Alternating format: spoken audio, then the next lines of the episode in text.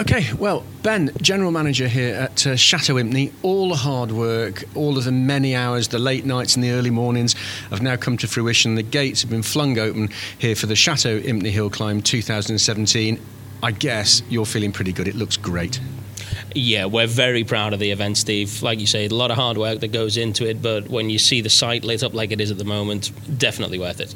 Now, how long ago did things start coming on site? Because there's a, there's a lot of grandstands and you've got all the hay bales and the course being laid out. When did it actually start to begin to take shape? Uh, so the first of the infrastructure work happens about 10 days prior to the event. Um, we're still trading as a hotel at that time uh, and doing standard business, so we work around um, the infrastructure that's coming on. And the first bits are trackways and grandstands and things like that that take a, a wee while to build. Now we've got some amazing cars here in the paddock. How many vehicles, uh, first of all, are we are we hosting this weekend? So there are just over 220 uh, competition vehicles, um, and then we've got uh, the Concours d'Elegance outside, which has got about 25 cars in it. Uh, we've got the Land Rover Experience, which has five or six uh, Range Rovers and Land Rovers, and then we've got another 50 or so exhibition vehicles that are doing demonstration runs up and down the course throughout the weekend. Now I know I've got some cars here from the early 1900s coming right up to the to the present day. We've got some ERAs here, and there are about half a dozen of the 17 that are still running. Um, and um, there's the Bugatti Chiron, which is um, million uh, euros, isn't it? What, what would be your pick? Um, I think for me, I'd probably go with one of the Range Rovers on the Land Rover experience. Uh, my fantasy car, the Range Rover. Um, but I mean, you stand next to the Bugatti Chiron, and it's a it's a different animal. Now I know there's uh, a lap record set uh, set last year, just pipping Jack Woodhouse's uh, previous year record. Uh, I was talking to uh, commentator Chris Druitt not long ago, and he reckons that uh, there might be a new record this year. The track temperature's up, and and the, the focus is on for the drivers. Yeah, I mean, say what you will about about these drivers, they are a competitive bunch. Uh, and like you say, Jack set a very, uh, very hard target in year one. It was broken in year two. We're hoping to see another record in year three. Now, for once uh, here at uh, Chateau Impney, the star of the show is the cars, but actually the host is is the chateau. That amazing view as you get as you, as you come up the hill climb, take the first corner, and there it is in front of you.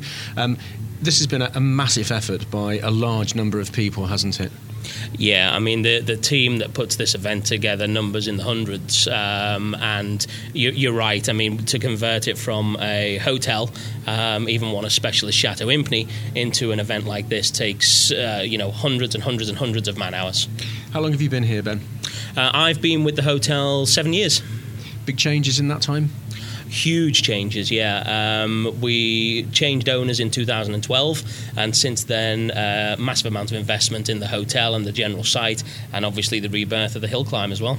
Now, third year of the hill climb, which is now growing in, in stature and, and growing in prestige again, going back to those marvellous days of the speed climb with the shorter course, as we know. But the impact, I imagine, on the local community must be felt far and wide.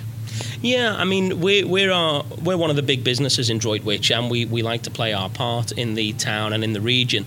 Um, so I talk to local business owners, I talk to Chamber of Commerce, I talk to politicians, and every one of them, without reservation, says, look, the, the hill climb has a huge impact on the local economy. It brings money in, it brings uh, prestige to the area, and really it puts you know uh, these kind of events, motorsport, which the West Midlands has a, a massive heritage in, puts the this location back on the map for it.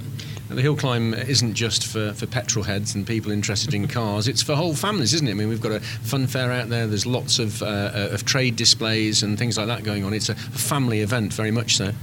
Absolutely, and, and since its inception uh, three years ago, we were very, very keen that it was a very inclusive event.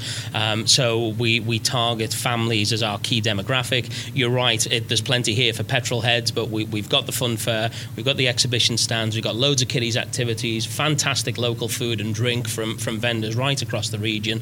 Uh, it's a great family day out. Now, I guess you're not even finished this year, and in the back of your mind, you must be thinking about next year already. Yeah, we, we try and work a year ahead. So we're already talking about Hill Climb 2018. Um, and part of the brief that my team have here, uh, um, you know, we try and make revisions and improvements every year. So we'll be making notes and uh, doing a debrief early next week. Now, can you give me any inside secrets? Who are the big VIPs that are on that marvellous terrace at the front of the uh, the chateau? I couldn't possibly reveal names, Steve, but uh, they range from uh, businessmen to petrol heads to people that we do business with here, and to local enthusiasts who you know really love the chateau and support us. Uh, we get a lot of support from the local area. It's great. Fantastic. Great to catch up with you. Uh, and still got uh, a day and a half to go at the fantastic Chateau Impney Hill Climb. Ben, many thanks. Thanks, Steve.